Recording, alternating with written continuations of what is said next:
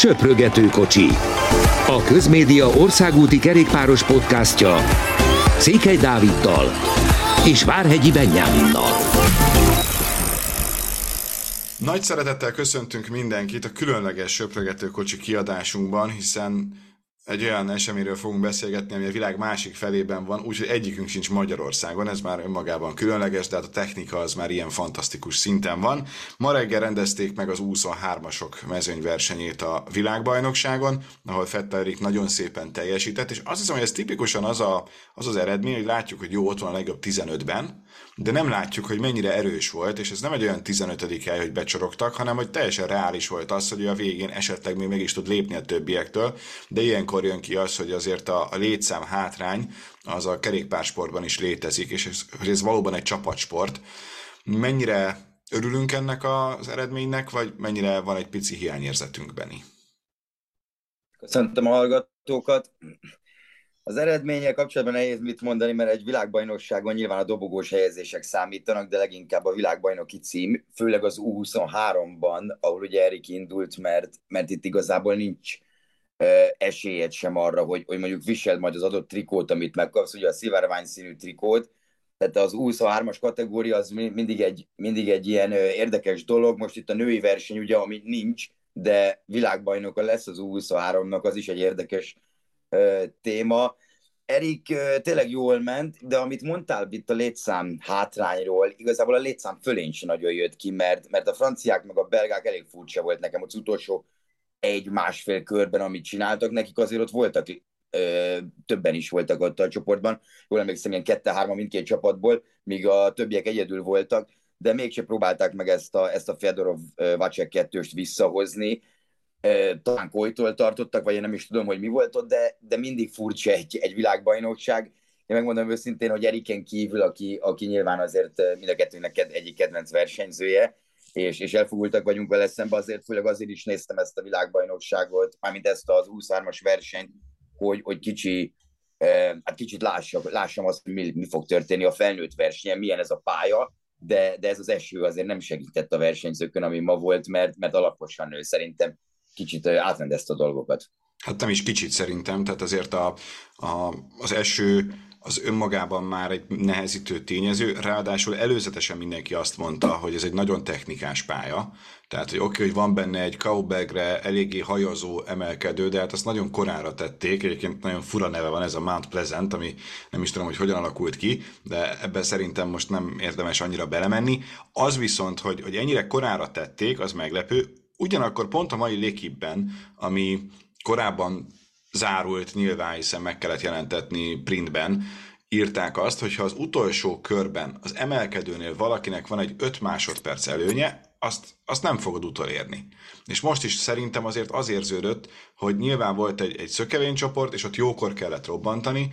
de hogy, hogy itt azért nem valószínű az, hogy, hogy mondjuk mezőnyhajrát látnánk, vagy minden ilyesmi, sokkal inkább látunk majd egy olyan, olyan befutót, ahol a, az egyéni képességek lehetnek meghatározóak, úgyhogy bármi legyen, így előzetesen nekem nagyon tetszik ez a pálya, és szerintem vasárnap ez egy kifejezetten izgalmas, jó néhány óra lesz. Igen, ez a mezőnyhajrá kérdés, ez érdekes, mert Mark Renshaw, aki egyébként a biztonsági igazgatója itt a, itt a világbajnokságnak, ugye Mark Cavendishnek korábbi felvezető embere, tehát ő nyilván elfogult, így több szempontból is ő azért azt mondja, hogy, hogy nyugodtan összejöhet egy, hát nem egy nagy mezőny hajrá, tehát nem úgy kell elgondolni, hogy, hogy akkor 120-30-an azonos idővel vannak, hanem, hanem itt egy kisebb mezőnyhajrá gondol. Tehát a lényeg a lényeg, hogy egy sprinternek szerinte van esélye. Azért azt hozzá kell tenni, hogy a, hogy a felnőtt versenyen majd ott lesz nehezítés, tehát ott nem csak a körpályát teljesítik, hanem, hanem előtte már lesz igazából szerintem a legkomolyabb emelkedője annak a pályának, ami egy ilyen 40 kilométer után érnek fel a tetejére. Ugye az, ez a Mount Keira, ami egy 8,7 kilométer hosszú emelkedő 5% átlag meredekséggel, és, és kiindulva mondjuk abból, hogy tavaly egy szerintem egy fokkal talán könnyebb pályán a franciák milyen versenyt csináltak az elejétől kezdve, én most is számítok tő, erre tőlük, tehát én, az, az az igazság, hogy hiába hajnal kettőkor kezdődik majd ez a férfi mezőnyverseny, ez az elejétől nagyon izgalmas lesz szerintem, legalábbis én erre számítok, és, és ez a körpálya pedig nagyon érdekes, ezt láttuk, hogy, hogy azért egy ilyen, hát körönként szerintem van benne egy 30 kanyar, ugye ezt az időfutamon is, is láttuk, ami rendkívül sok, pont Tadej Pogácsár hívta fel erre a figyelmet, hogy, hogy ez nagyon-nagyon nem egyszerű az, hogy az, az egy dolog, hogy van az emelkedő, ugye utoljára erre a Mount Pleasantre 7 kilométerrel a cél előtt mennek majd föl, amikor már fölmennek, ha jól emlékszem, 17-szer, vagy 12-szer talán, de, de minden eset az nagyon sokszor, 12-szer. Uh, igen, annyi, annyi körbe, és 17 kilométer a pálya, ezért voltam kicsit össze, összezavarodva most, de, de a lényeg a lényeg, hogy ez egy nagyon-nagyon nehéz pálya lesz, és az emelkedőt leszámítva is, mert, mert ahogy te is mondtad, itt igazából mindenkinek szerintem egy-két töltény lesz a tarsójában, amit, amit nagyon-nagyon meg kell választanod, hogy melyik támadással mész el, vagy te mikor támadsz, különben egyszerűen tényleg le fogsz maradni. De hogy szerinted ezen a kejren, amik tényleg nagyon korán van még a, a táv elején, hogyha ott valaki el tud lépni, vagy fogalmazunk úgy, hogy akik ott ellépnek a többiektől, azok közül valaki nyeri majd meg a világbajnokságot? Nem feltétlenül erre gondolok, mert tényleg ez, a, amit beszéltünk az előbb, ez a 12 kör, ez rendkívül sok. Tehát egy, egy ilyen nem tudsz te végig elől maradni, főleg, hogy azért vannak nagyon erős csapatok, akik, akiknek vannak segítőik, és ezt megpróbálják visszahozni. Én inkább sokkal inkább olyasmire gondolok, mint, mint tényleg, amit tavaly a franciák csináltak, hogy gyakorlatilag a verseny elejétől kezdve elkezdték fárasztani a mezőnyt, de olyan szinten, amin mindenki meg volt lepődve, hogy mit csinálnak ezek, hát 266 km a verseny, hova sietnek, és, és bejött nekik utána, mert, mert egyszerűen mikor Alaphilipp a főemberük elkezd elindult, arra senkinek nem volt már energiája, hogy, hogy igazából őt lekövesse, és nem úgy értem, hogy mint ember, hanem mint csapatok leginkább, tehát a belgák, a, a hollandok, meg, meg azok a csapatok, az olaszok akár, akikre azért eléggé figyelni kell, bár most az olaszokat én nem érzem olyan erősnek ezen a vb de, de a belgák mindenképpen a legerősebb csapatnak számítanak, mindenki rájuk fog figyelni, a két favoritjuk miatt, és Remco Evenepoel szerintem elég jól tette, hogy, hogy felhívta a figyelmet a sajtótájékoztatón arra, hogy ő a franciáktól számít, nagyon komoly offenzívára, már csak azért is, mert, mert az egy dolog, hogy van Ála Filipjük, aki alapból megváltoztatja azt, hogy a francia csapat hogy versenyez, és, és inkább szerintem ez pozitív értelemben, még ha nem is százszázalékos, és elmondta, hogy, hogy segíteni fog a csapattársainak, ha úgy van, nincsen rajta nyomás, igazából kicsit talán örülne is, hogyha, hogyha lekerülne róla a világbajnoki trikó, de, de a szövetségkapitány Tomá Vökler szerint viszont van egyébként a franciáknak egy Maduájuk, egy Kosznefroájuk, és több emberük, akivel meg tudják nyerni ezt a VB címet újra. Beszéljünk picit a belgákról, mert szerintem a belgák nagyon érdekesek szokás szerint. Azért az a sajtótájékoztató, amit nem sokkal ezelőtt tartottak egy pár napja már a világbajnokság helyszínén, az, az sokat elmond, hogy egy év nem igazán volt elég, hogy Remkoék megbeszéljék egymás között azt, hogy akkor mit és hogyan is kellett volna csinálni a világbajnokságon, és hogy mit fognak majd most csinálni a világbajnokságon. Mennyire érzed azt, hogy lehetséges, hogy jobb lenne, hogyha az egyik nagy menőt inkább elengedték volna, és nem hozták volna el a világbajnokságra? Érdekes lett volna, ezt Evenepurról tudom elképzelni, inkább nyilván a Vuelta miatt azért az, hogy nem egy egyszerű átállás, és talán ez lehet, emiatt lehet egy fokkal nagyobb nyugalom a belga válogatottnál, mint ami volt mondjuk tavaly a hazai vb n meg ugye nyilván az is, hogy nem hazai most a, most a világbajnokság, de, de nagyon vicces dolgokat lehet látni az interneten a belgákkal kapcsolatban. Itt tegnap mosolyogtunk egy, egy sajtótájékoztatón, amikor amikor Aert arról beszél, hogy neki egy normál esetben jobb a sprintje, Evenepul válaszolott ő mellett, hogy ez nem biztos. Tehát vannak ezek a kis, ezek a kis szurkálódások. Igazából Fanárt egy nagyon érdekes hasonlatot használt, azt mondta, hogy ez olyan volt, mint egy, mint egy házassági fogadalomtétel, hogy igen, akarom, ezt kellett mondani a nagyjából mind a kettejüknek, hogy, hogy egy csapatként együtt dolgozni, nagyon érdekes lesz az, hogy a belgák mit fognak csinálni, de, de szerintem most így nézve talán picit jobb az összhang, mint tavaly volt. Azért sose lesznek ezek a nagyon nagy barátok, ez, ez látszik, de, de szerintem ezen a pályán megvan az a lehetőség, hogy, hogy mondjuk Remco egy picit távolabbról nyisson, ne olyan távolról, mint tavaly, tehát ne 200 kilométerrel a, a cél előttől, mert, mert akkor megint ugyanaz lesz, mint tavaly, hogy, hogy igazából Fanát el fog fáradni, ezt el is mondta mert mostanában is mindig, mindig még arról a tavalyi VB-ről kérdezik, hogy, hogy egyszerűen annyira elkezdett arra koncentrálni, hogy a többiek mit csinálnak, hogy magá, hogy elfogyott az energiája a végére. de Remkónak egy ilyen 40-50-nel a vége előtt két-három körrel esetleg egy olyan szökésbe beletenni, amiben, amiben más csapatokból is esélyesebb versenyzők beleteszik, és Fanát pedig várhat a sprintre, de, de igazából ez egy olyan pálya, ahol Woodnak is van lehetősége támadni, sőt szerintem Jasper Stuyvennek is van lehetősége támadni, aki ugye tavaly a legjobb volt a belga csapatból a VB-n, ugye aztán talán negyedik lett, tehát nagyon-nagyon sok az opció, nem véletlenül nem nagyon tudja senki, hogy ez a verseny ez, ez hogy, hogy fog végződni, nem olyan szempontból, hogy kinyeri meg, hanem, hanem hogy kis csoport lesz, valaki szólóban ér haza, egy nagyobb csoport lesz, fő esélyesek lesznek-e ott, vagy, vagy második, harmadik számú emberek, tehát nagyon-nagyon sok lehetőség van. Pogácsár mondja legjobban, aki, aki a játékhoz hasonlította ezt a, ezt a pályát, és igazából az egynapos versenyeket, főleg amikor válogatottak versenyeznek. Az biztos, hogy rendkívül izgalmas lesz. Nyilván azért kell beszélni szerintem a két nagy nemzeten túl továbbiakról is. Nekem továbbra is az a nagyon fura, hogy mondjuk spanyolok esetében nem igazán beszélhetünk arról, hogy, hogy valaki torony magas esélyes lenne. Ugye nem véletlenül, hogy Fanártal hosszabbítottak 2026-ig, tehát hogy azért az is most már egy, egy, egy elég komoly jelzés, hogy ő nagy esélyes, de hogy inkább valóban a belgákról, esetleg a franciákról kell beszélni, de a franciáknál inkább Vökler, akiben az elmondása szerint vakon megbízik minden egyes versenyzője, és ez is meghatározó lehet, de hogy, de hogy azért sok olyan ország van, a, amely tud egy-két versenyzőt adni a, a legjobbak közé, és itt a sok ország között Magyarországot is szerintem fel kell hozni, hiszen Walter Attila elég jó formában tekert a kanadai versenyeken, most már azért, bár itthon volt pár napot, tehát nem egyből ment Kanadából át Ausztráliába, de, de elég hosszú ideje kint van, készül, Erikkel biztos átbeszéli a, a tapasztalatokat, hogy, hogy milyen volt Fettel Eriknek ez a mai verseny,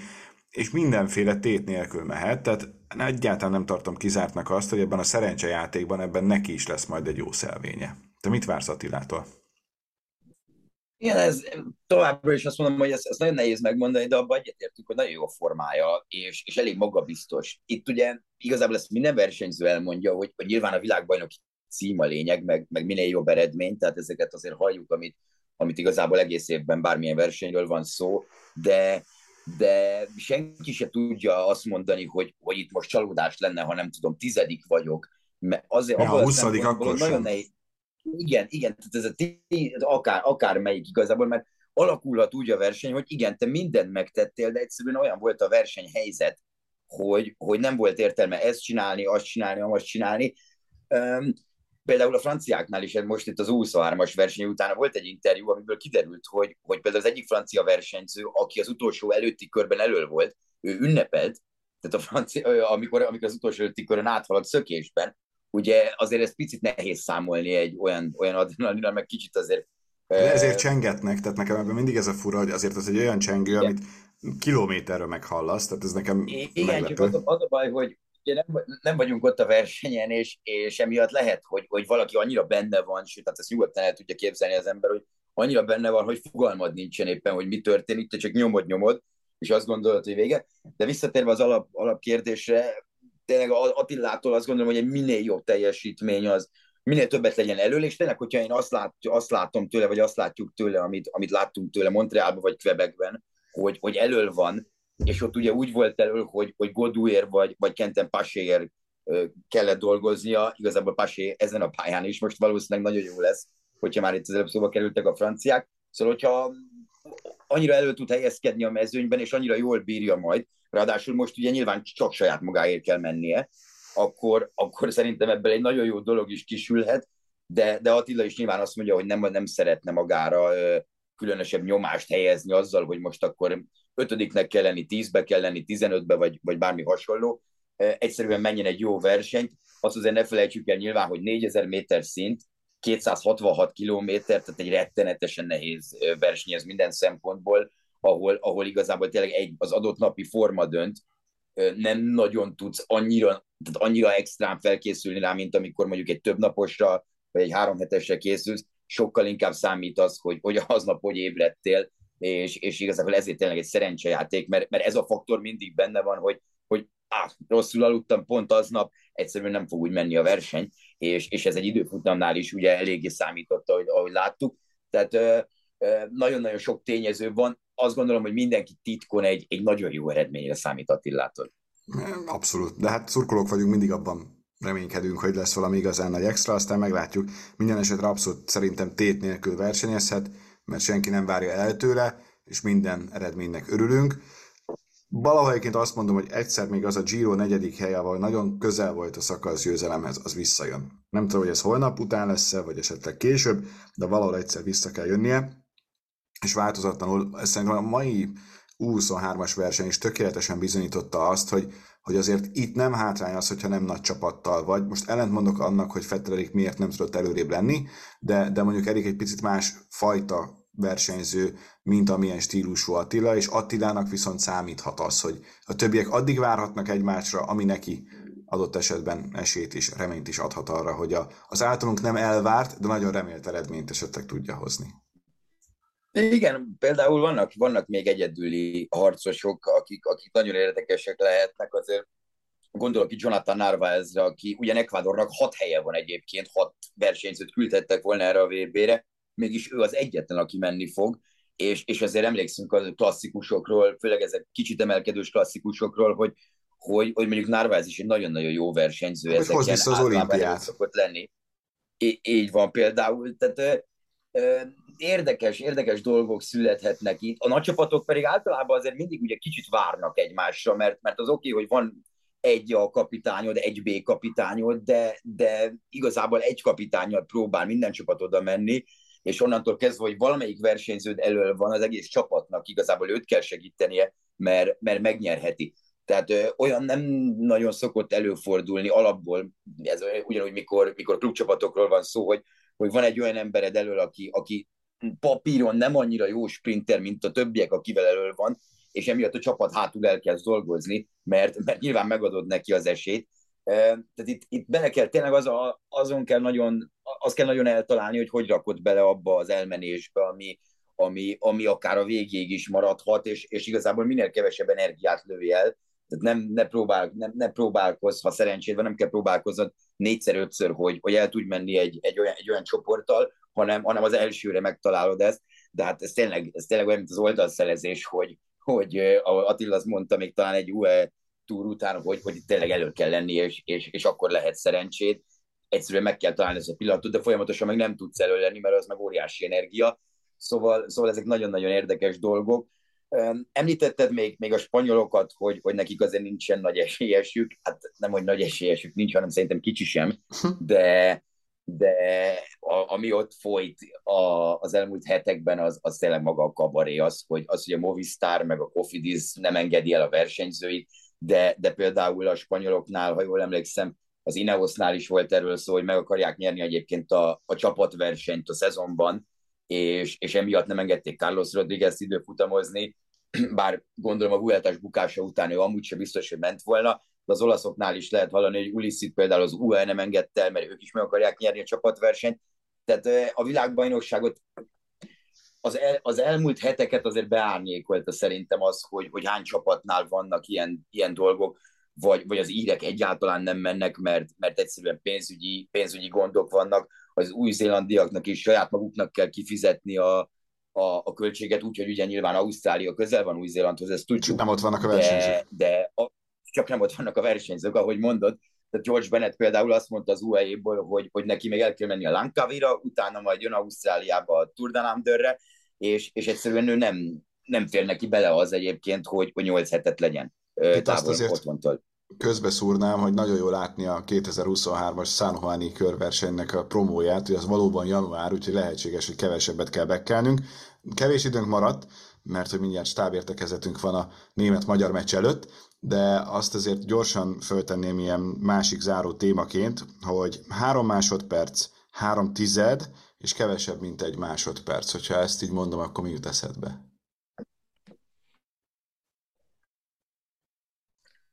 A kevesebb, mint egy másodperc arról az Európa bajnoki időfutam jut egyébként eszembe. Nem tudom, hogy, hogy te lesz. Szerintem az időfutam az nagyon stimmel.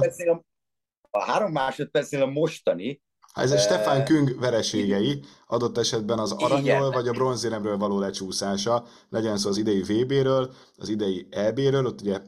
nagyon-nagyon kevés volt ez a három tized, vagy pedig az olimpiáról ugye egy másodperccel maradt le, hogy érmes legyen.